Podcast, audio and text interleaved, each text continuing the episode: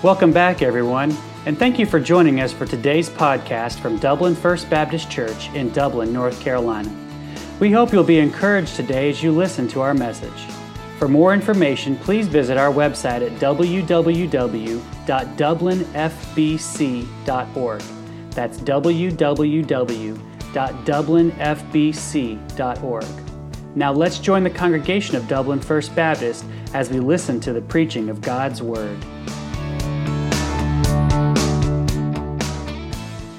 Second Peter, and um, we're going to be in chapter 1. We're going to finish it up, verses 12 and on. And um,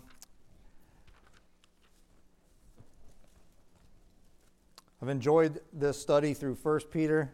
I'm excited for what God has for us in the rest of Second Peter, but we're at a very critical point this morning in this study where Peter is going to finish up, uh, giving us kind of uh, an introduction to what he's going to be talking about. The majority of Second Peter is really about uh, battling false teaching, but before he gets there, uh, he's going to tell us what truth is and make sure we have a, a good understanding of truth. That's what is essential, that's what's necessary prior to us even considering false teaching or being able to recognize it. So, uh, real quick in review, it was, it was, three weeks ago, I believe, when we first started this study in 2 Peter, and we learned that it is God's design for you and I, his, his children, for those who have a relationship with God through faith in Jesus, it is God's design that we live in grace and peace, that it be multiplied to us. Verse 2, that's what chapter 1, verse 2 talked about. And that that comes one way. It only comes one way. It's exclusively through you and I having a full knowledge, a full knowledge of the gospel of Jesus Christ. When we have that, we have everything, is what he said in verse 3. When we have that, we have everything we need to live life, uh, to live life and for godliness, for godly living. All right, so, and it was, I believe, two weeks ago before homecoming, uh, a week right before homecoming, that we looked at the, uh, up through verses 11, and we saw that uh, Peter is going to remind us we have now a gift to give him. God gave us a gift, his grace in Jesus Christ, and uh, through our faith in him, we are called to progress in that faith. All right, we're, we're not to be content on rung one of this ladder of faith, which, which is faith, but we are to add to our faith all these different things that talked about in verses uh, 5 through 11. That uh, what is true of us positionally in Christ needs to be true of you and I practically, in a practical way. We need to not be content to uh, just know Christ and uh, just have a home in heaven one day, but to make an impact for Him here and now. And so there is a gift that we are to give Him in response, not a trade. It's grace. All of His grace comes to us. But in response, you and I are to give all diligence. He said that a number of times in verses uh, 5 through 11. Now, this week, God's going to have Peter remind us of these truths. And that's why we're going through this short little review here this morning um, because it is that truth. It is that full knowledge of the gospel. It is that uh, commandment that we are not to be content, but that we are to make progress in our relationship with Him. Uh, it is that dedication to God's Word that verses 1 through 11 uh, portrayed, us having that full knowledge, us having uh, these exceeding great and precious promises, as verse 4 talks about that um, it is through that devotion to God's word that all of this is ours. That verses 1 through 11 talked about. That we can have an abundant existence, that one day we will have an abundant entrance in heaven. And that is why we are to uh, progress up this ladder of faith with abundant effort and to lean on God's word. He's going to call us to have a passionate love for the word of God this morning. I hope you do. I hope it's greater in 45 minutes. All right. Uh, he's going to call us to have a priceless value for God's word this morning. And that, that is what is going to strengthen your stand against sin. That is what is going to strengthen your stand, Christian, against uh, false teaching that he's going to talk about for pretty much the remainder of this book. Let's uh, look at Peter's final preparation, his final presentation, pointing you and I and these churches to truth his final presentation of proclaiming the value of the Word of God. Let's read verses 12 to 21. It says, Wherefore, I will not be negligent to put you always in remembrance of these things, though ye know them, and be established in the present truth. Yea, I think it meet, as long as I'm in this tabernacle, to stir you up by putting you in remembrance, knowing that shortly I must put off this tabernacle, even as our Lord Jesus Christ has showed me. Moreover, I will endeavor that ye may be able, after my decease, to have these things always in remembrance. For we have not followed cunningly devised fables when we made known unto you the power and coming of our Lord Jesus Christ, but we were eyewitnesses of his majesty. For he received from God the Father honor and glory when there came such a voice to him from the excellent glory This is my beloved Son, in whom I am well pleased. And this voice which came from heaven, we heard when we were with him in the Holy Mount. We have also a more sure word of prophecy, whereunto ye do well that ye take heed, as unto a light that shineth in a dark place, until the day dawn and the day star arise in your hearts, knowing this first, that no prophecy of the Scripture is of any private interpretation, for the prophecy came not in old time by the will of men, but holy men of God spake as they were moved by the Holy Ghost. All right, let's pray before we get into this this morning. Heavenly Father, as we look into these uh, verses here at the remainder of chapter 1, I pray that your Holy Spirit would be here among us in uh, illuminating the truth of these verses uh, that you've given us, that uh, you're calling us to uh, understand so that we can see how incredibly valuable your word is to our lives, how that it is truly all things uh, totally sufficient, everything we need to live a life of godliness for your glory, for our good, to make the name of Jesus treasured in our world, not in just our lives, but in other people's lives when they see us. Lord, I pray that this morning we would all grow in dependence, in love, and passion for your word. Uh, it is something that we needed to be reminded of. We're going to see that. Lord, do not let a day go by this week where we're not reminded of how precious and valuable your word is to us. This is our prayer in Jesus' name. Amen. All right, well, let's look. He's giving us a continual reminder, verses 12 and 13. All right, Peter's giving us a continual reminder. He says, first of all, he doesn't want to be negligent. He wants to do what God has commanded him to do. All right, and that's what the wherefore is, is there for. We'll say that. Anytime you see wherefore or therefore, it's, you should look up to what you just studied. Well, for us, it was two weeks ago. All right, but um, it, it's definitely going to apply to the verse right before. It might apply to the whole book before, but um, th- this is what he's saying. We've already reviewed verses 1 through 11 in the introduction this morning, so we don't need to go through all that again. But uh, Peter is saying, because of the incredible importance of everything I've talked about in verses 1 through 11, I will not be negligent to put you always in remembrance. Do you see that word there in verse 12? Three times in like three verses here, he's going to say remembrance. I'm reminding you this, of these things. I know you know them. You're in Sunday morning, you're in church. If you didn't think the Word of God was something to be valued, you probably wouldn't be here, right? But he's saying it's so important. It's so important. I'm going to put you in remember. I'm not going to be negligent. Negligent. I'm going to give you a reminder here, even though you know them. That's what he says in uh, verse 12. He's saying, Church, I know you know all these things I talked about in verse 11, but they're really important. They really are. I know you're established in them. But I'm reminding you, and, and I would be negligent if I didn't remind you. Even though you know them, Dublin First Baptist Church, even though you're established in this truth, you know the gospel, we sang the gospel this morning. Uh, we're going to give it out later today. But I would be negligent, Peter is saying, and Jason is saying, I would be negligent if we didn't go through this on a continual reminder basis. Because you know why? I have the propensity to forget. Do you? From time to time? How very valuable this is? I mean, if you ask me, I would say yes. It's not like that kind of forget. I have uh, the tendency to be distracted. Do you? I have, um, I have a tendency to allow busy schedules to uh, make my practical devotion to this book not agree with what I say I believe about this book. I have a tendency to allow the urgency of the now and phone calls and you got to do this and I didn't get this done on my to do list to maybe take precedence over what I say I'm devoted to, which is my knowledge, is full knowledge of the gospel in this book. And so I, ne- I need a constant reminder. And I'm guessing if I'm that way, you're probably in the same boat. That you need constant reminders to turn to this and how valuable this is. This is life. To give what's necessary in verse 13 not just to be, not be negligent. I don't want to be negligent all right? And i don't uh, i want to give you what is necessary.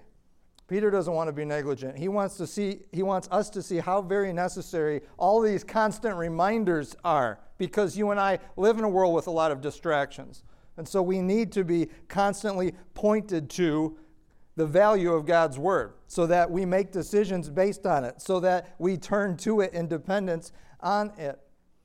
He says uh, in verse 13, Yea, I think it meet, or I think it's necessary. It's, it, this is what I need to do is give you these reminders. As long as I'm in this tabernacle or tent, he doesn't mean church, he means like his body. He's using a metaphor for his human body. Um, this, you see this. This is what you see when you see Jason. You don't really see the spirit part of Jason. Uh, well, sometimes I hope you do, and it's because the Holy Spirit's active, right? But um, this is what you see, and this is my tent, this is my tabernacle, and one day I will put it off. Well, I don't know when, uh, but one day. And Peter says, he says here in verse 13, uh, as long as I'm in this tabernacle, I'm going to keep not being negligent. I'm going to keep giving you what's necessary. Verse 13, I'm going to stir you up by putting you in remembrance. In a couple of verses, uh, Peter's going to express that it won't be long until he's not in the tabernacle anymore and he won't have this opportunity. So time is really critical for him. And he's saying it's necessary that I stir you up by putting you in remembrance. Three times we hear that word remembrance here. And this is the necessity of public preaching. That's why we preach at Dublin First Baptist Church. This is a major part of our worship services Sunday, Wednesday, preaching. But not just preaching, it's small group Bible study, what we're going to do in about a half an hour when you go to your Sunday school classes. That is the constant reminder. It's what we're going to do tonight, it's what we do on Wednesday. So, public corporate worship, small group studies that you have throughout the week. And I pray your individual time in God's Word as a family or individually, you need time in God's Word. If you're really going to believe, it's to have a passion for God's Word and see how valuable it is, you can't just get it from church together here. You're going to need to get some of it on your own. All right, and he's saying, I'm trying to stir you up by putting you in remembrance of these things. That stir you up word is kind of interesting. It's uh, the Greek word is diegeiro, and it means to shake you awake. Shake you awake trying to shake you awake. You say, wait, what? I thought they were, they knew this stuff. And we do. They, I thought they were established. They were, and we are. But look, Satan is waging a 168 hour a week war on you to keep you distracted. He's trying to lullaby you to sleep, He's trying to rock you into complacency, to rest in your present knowledge of God. You're going to heaven, right? Christian, you're going to heaven. You got that taken care of. You're doing good. You're better than a lot of those people you work with. He's saying, no, have a passionate love for God's word. Be devoted to God's word. This is where strength's going to come. Don't be content with rung one Christianity where you're on faith. Well, I'm on the ladder, I'm going to heaven. But you're to add all these things and have an abundant entrance. What verses 10 and 11 have told us that make our calling and our election sure. We have this confidence from God, from His grace, and that is why He's shaking us awake this morning. Peter is. He says, Here, I want to stir you up, shake you awake by putting you in remembrance. It's necessary that you and I be poked and prodded sometimes to not just being awake. Have you ever seen someone that was awake but they really weren't there? Right? Have you ever talked to someone and you were talking to them and they were texting or something? You're like, yep, wow, crazy. I'm telling them a story. you know, they're not listening to you. We're, we're not just to be awake, we need to be alert. We're told to be in 1 Peter 5 to be sober and vigilant because our, our adversary, this enemy, Satan, is walking about like a roaring lion. And we can't just be present, we have to be passionate about God's word here. This is what he's talking about. That's what Peter is asking of us. And I pray that you uh, would pray for me in that same way that we'd all, and I will pray for you that we'd all be passionate. And from this pulpit and from the Sunday school classrooms, pray for your Sunday school teachers that God's word would go out and people would respond. But, church, you can't just depend on that. You need it daily in your lives. You need a devotion to His Word daily in your lives. When you can't do it because of the urgency of the now, when you can't, you know what, life got hectic today, don't beat yourself up over it, but I pray that you feel like, man, I missed God's Word today.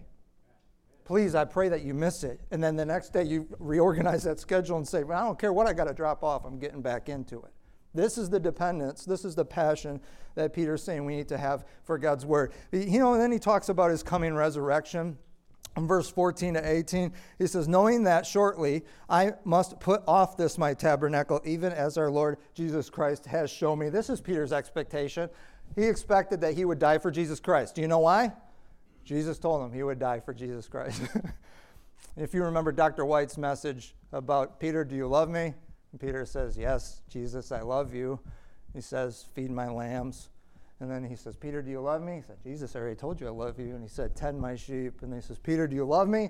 I told you, Lord, I love you. And he says, Feed my sheep. In that same passage, a couple verses later, God says, Peter, you're going to die for me one day, just, just like me, like literally just like me. Now, the record is that Peter asked to be crucified upside down because he didn't think he was worthy to be crucified like Jesus Christ. And let me tell you, that would be a, a rather quick form, since it's a suffocation form of death. If you're going to do it upside down, you're going to go pretty quickly. But he was, and he knew this. He knew he was going to give his life for Christ completely, and so he's really urgent here. He says, knowing that shortly I must, I know this. The same level of knowledge he's been saying we need to have for the gospel. He says, I know that pretty soon. I don't know exactly when, but I know what's going to happen because Jesus told me it was going to happen. There's a timeline to his ministry. And here's the thing there's a timeline to my ministry and your ministry. You have a ministry. If you're a Christian, you have a ministry. You have the same ministry I have. We are to reconcile people, to be used of God, to reconcile people to God.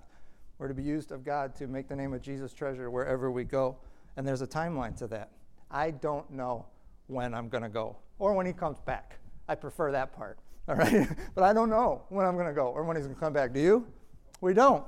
There's a timeline to our ministry. There's not a moment to waste in indifference, in being asleep, and not being passionately uh, devoted to God's word. There's not a moment. Our lives are at stake. Our faith is at stake. It's uh, time is of the essence. I don't know when my final moment will be.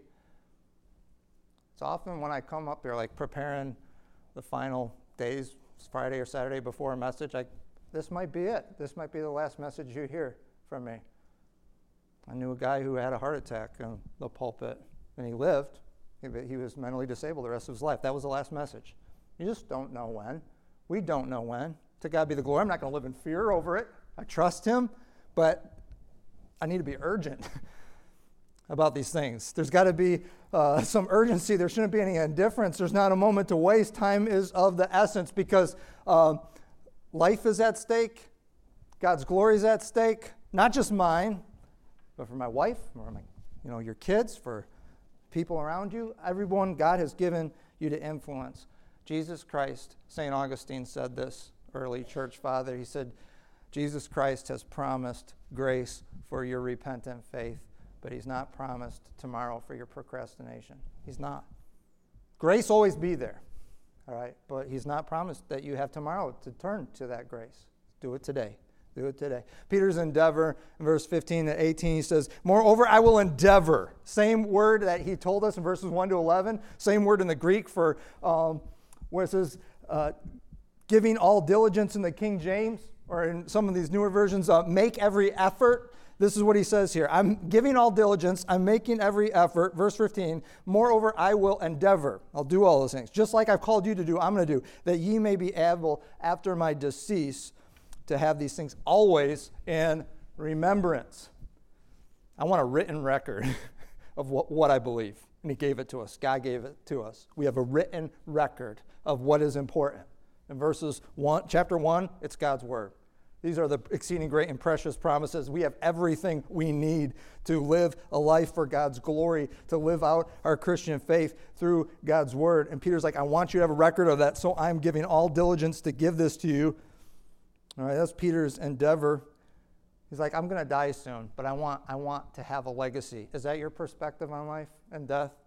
I mean, it could happen. I, I hope that's not the case, but you could go to eternity today. And are, is your number one thing making sure that Jesus will be glorified even after you go because of what you've done here and now? That's Peter's primary concern. He's so all about God's word in this chapter, but especially in this last 12 verses or so. Uh, he's so all about God's word. He says uh, in verse 15, I want to endeavor that you remember these things. In verse 16, we have not followed cunningly devised fables. That's his first pointing to what he's going to talk about in the rest of this book. False teaching. You know what he calls them here? They're cunningly devised fables. They're stories, they're myths. It's not gospel truth. What we have here is the truth revealed from God. He says, I didn't give you that. I didn't give you cunningly devised fables. We didn't make this up. Now let me tell you the power behind the power of God's word. He says, When we made known to you the power and coming of the Lord Jesus Christ. That's the gospel. That's a beautiful description of the gospel. The power of our Lord Jesus Christ. That's what Paul says it is in Romans 1:16. I'm not ashamed of the gospel of Jesus Christ, for it is the power of God unto salvation to everyone who believes. That's what Peter says it is. It's the power and the coming of our Lord Jesus Christ. He's returning again. And we were eyewitnesses of that. Peter says, I saw it with my own eyes. Do you ever wish you could? Like, I mean, that you lived back then, you got to see Jesus. I can't wait to see him again. I do kind of envy Peter. And Peter says, I envy you because it's amazing. He says that later. Uh, he says, Do you know that um, it's remarkable that you love Jesus and you've never seen him? Peter is like astounded by our faith because he's like, You never seen him and you guys love him. Like I saw him. That's what he's talking about here. I was eyewitnesses. Now, verses 17 18 are going to talk about uh, the transfiguration. We, we don't have, in the Gospels, it mentions the transfiguration of Jesus. Uh, Jesus took Peter, James, and John up to the mountain, and there they saw him glorified. We have very brief descriptions. Uh, if you want to read about it, Mark 9, 2 through 9 uh, is where it talks about Jesus being transfigured. And what it is, is it's, they caught a glimpse of his coming kingdom. They see Jesus in like white white robes, almost like Revelation, what John saw in Revelation. They got up there and they saw that and they didn't really know how to respond. They were a little afraid. They didn't just see Jesus, they saw Moses and Elijah up there too. And then they heard God. God's presence was there in an auditory way. He's going to describe this here. And that transfiguration is a powerful thing. It had to have some impact in Peter's life. He says here in verse 17, For he received from God the Father, Jesus, honor and glory when there came such a voice to him from the excellent glory. That's what the King James has it as. Some versions uh, say, I think, the majestic glory. Like, he's like, I don't even know how to describe God, but it was majestic glory. And uh, Jesus was illuminated there. I don't know what else he saw, but it was definitely pointing to his coming kingdom when he comes to reign, when he returns. And he says, This is my beloved Son in whom I'm well pleased. They heard that voice again, just like they heard when the Holy Spirit came on him at his baptism. Verse 18, and this voice which came from heaven we heard when we were with him in the holy mount. All right, so they're talking about the transfiguration. And Peter's like, this was an incredible experience. Let me tell you, I was an eyewitness of it. James saw it, John saw it. It was incredible. And you might say, well, you know what? If I saw something like that, I'd probably believe in Jesus too. No, you wouldn't. That's not what that's what Jesus said. He said as much. The Pharisees said, I want to see a sign, then I'll believe. Jesus said, Don't matter how many signs I do, you won't believe, because your heart doesn't want to believe. That's not faith. That's proof. You know, it's not faith. That's, that's how you come to me is by grace through my faith. No, you won't. Yeah, and here's the thing Christian, you have seen him. we have what Peter didn't have. And he's going to really highlight this in a minute. You have seen him, Christian. You have heard him in a way that Peter didn't get to while he was here on earth. All right, you have seen him. Peter communicates this account because, look, it was powerful. Can you even imagine? I'm trying to put myself in that place and like I don't really understand. I read through in the Gospels all the transfiguration passages and I'm just like they're kind of like revelation to me. I can't it's hard to wrap my mind around them. I can't wait to see Jesus and his return and his coming and that that time of peace, but it's difficult to but Peter's like, guys, this was so incredible. This is what he's saying here. It was powerful and it was wonderful, and it should move you and I to wonder, even if we can't understand it. But here's the thing experience, even from an eyewitness account like Peter had, it's a poor form of evidence compared to the reliability of this book right here. Peter's experience was awesome. It was. And, and, you know what? Our experiences with Christ, our testimony when, when Jesus came, and I've heard some of they're important, but they're a poor substitute for the reliability of this book. This is what Peter's going to tell us now. This is what God tells us through Peter now. Peter's saying, look, this was cool. It really was. It was an amazing experience when this happened. And I've got to tell you about it because it reinforces everything I'm telling you and I'm about to tell you. But then Peter says, this, this right here, this is where it's at. Not my experience up there on the mountain with Jesus. That was incredible. But this, this is a more sure word. This is everything. That's what he said in verse 3 according as his divine power hath given unto us all things that pertain to life and godliness through the knowledge. Do you see in this first chapter of Peter how many times it talks about knowledge and how many times it talks about um, exceeding great and precious promises? even now and putting you into remembrance and a more sure word. What is the focus of peter? First peter chapter or Second peter chapter 1 it's the word of god.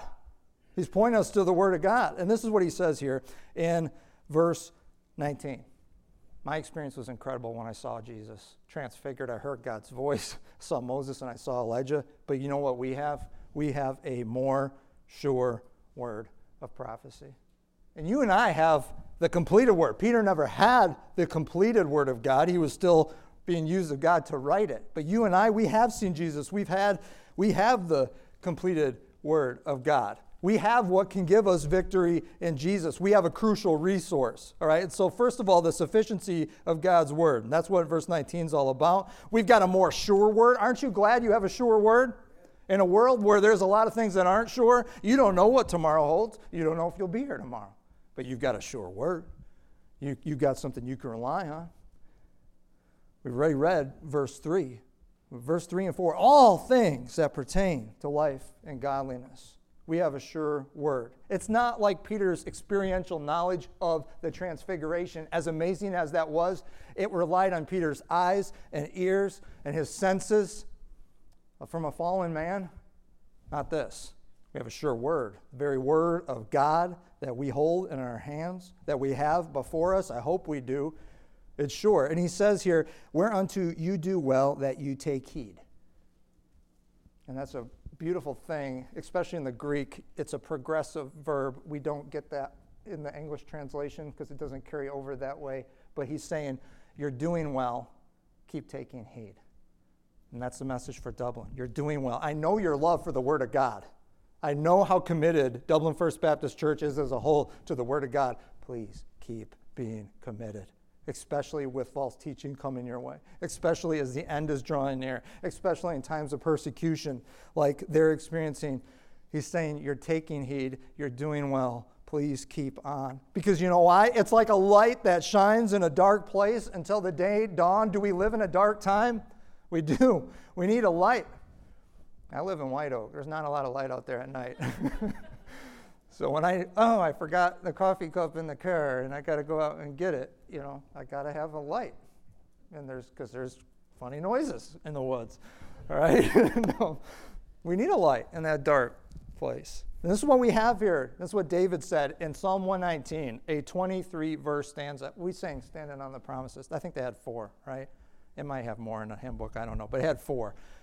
But Psalm 119 is 23 stanzas. Do you know what the entire thing is about? How you and I should value God's word, how we should passionately love God's word. David wrote 23 stanzas of how much he loved God's word. Same, same theme. Every song. His son uh, in Proverbs 6:23, Solomon says, "For the commandment is a lamp, and the law is a light, and the reproofs, reproofs of instruction are a way of life." David said in Psalm 119, 105, "Your word is a lamp to my feet; it's a light to my path." We need to be dependent on it if we're going to navigate in this dark world. We need the light when we hear funny noises in our woods. All right, we need that light. And God's given it to us until that day when the day star, when Jesus Christ, I love that that word for Jesus, that name for Jesus, until that day when he arises in our hearts and it's all done. And then we won't need the word because we'll have the word in our presence forever, uh, right there with us. You know, God's words are guide. God had Paul instruct the Roman church in Romans 12, 2, that we are to be renewed, right? Our mind is to be, uh, our life is to be transformed, that this is how you present your body as a living sacrifice. You do it by being transformed through the renewing of your mind that comes from God's word. Now he says in verse 20, knowing this, that's a sufficiency of God's word. It is there. It is literally all things you need. It will meet every need you have. That's what God says here. Verses 3 and 4 and verse 19. Then he says this, but knowing this, here's the integrity of God's word. No prophecy of the scripture is of any private interpretation. Now, when we think of interpretation, we typically think of like, well, what I get out of this is this, and what that's application, all right? Because there's a critical thing to remember here. Um, scripture is not of any private interpretation. It's not. It has one meaning. From Genesis to Revelation, this has one meaning. Now, we need to strive to figure out that meaning, and we can have different applications. All right, John Calvin said that uh, if Scripture has more than one meaning, it has no meaning at all.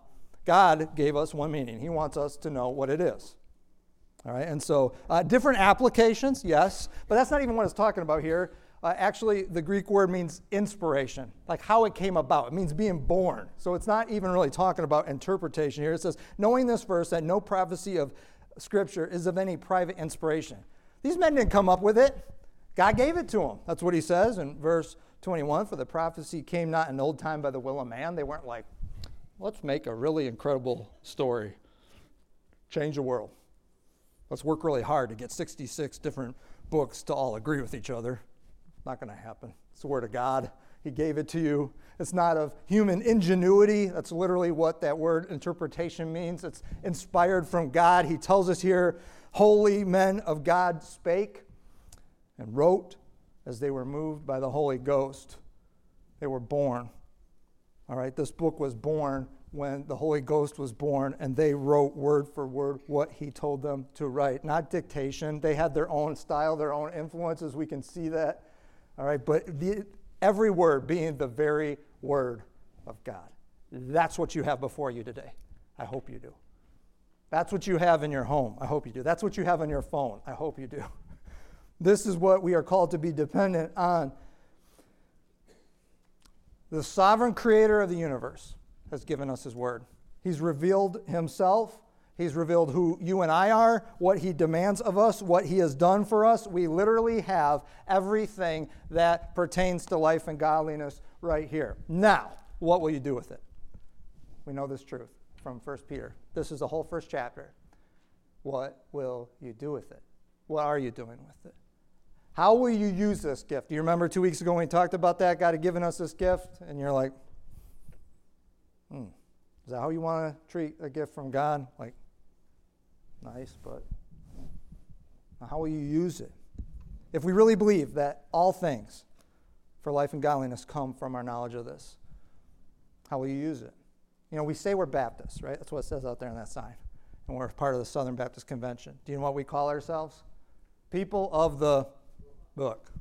Am I? I mean, if like somebody said, if they looked at my life on a Monday through Monday basis, could they go, definitely is person of the book? A little crazy, devoted to God's word so much that they cannot go a day without being in it. They're talking about it wherever they go. They have it on in their car, it's coming through in music. It's on the screensaver on their computer. It's all over the place. Refrigerator. They got sticky things on their wall at home in their workplace, little calendars, it's everywhere. Are you a person of the book? That's what we're told to be. Well, we believe and act on the words of God through Peter?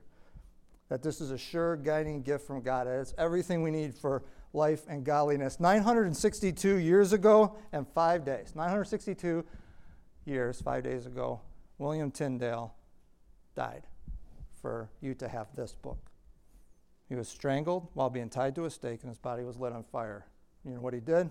He translated the Bible into English. He was willing to die for it. Are you willing to be dependent on it every day? This gift that God's given you. We have a new, uh, a new appreciation for it. a new affection for it. Instead, this is where I struggle, and we're closing this. Tommy's going to come, and um, we're going to have a closing hymn. But do you know when I treat this like, yeah, I know I need to be in that, Jason? When I treat it like a demonstration of discipline, like me going to Health Works, I fail. When I start seeing this, my, my dependence on this, the level of need I have, and instead of it being a demonstration of discipline, it being a declaration of dependence God, I need you, like I need food, like I need air, that's when I have the right perspective on my need for this book. As God's calling you to respond today, I just ask you to obey. Give him glory, give him thanks for his word.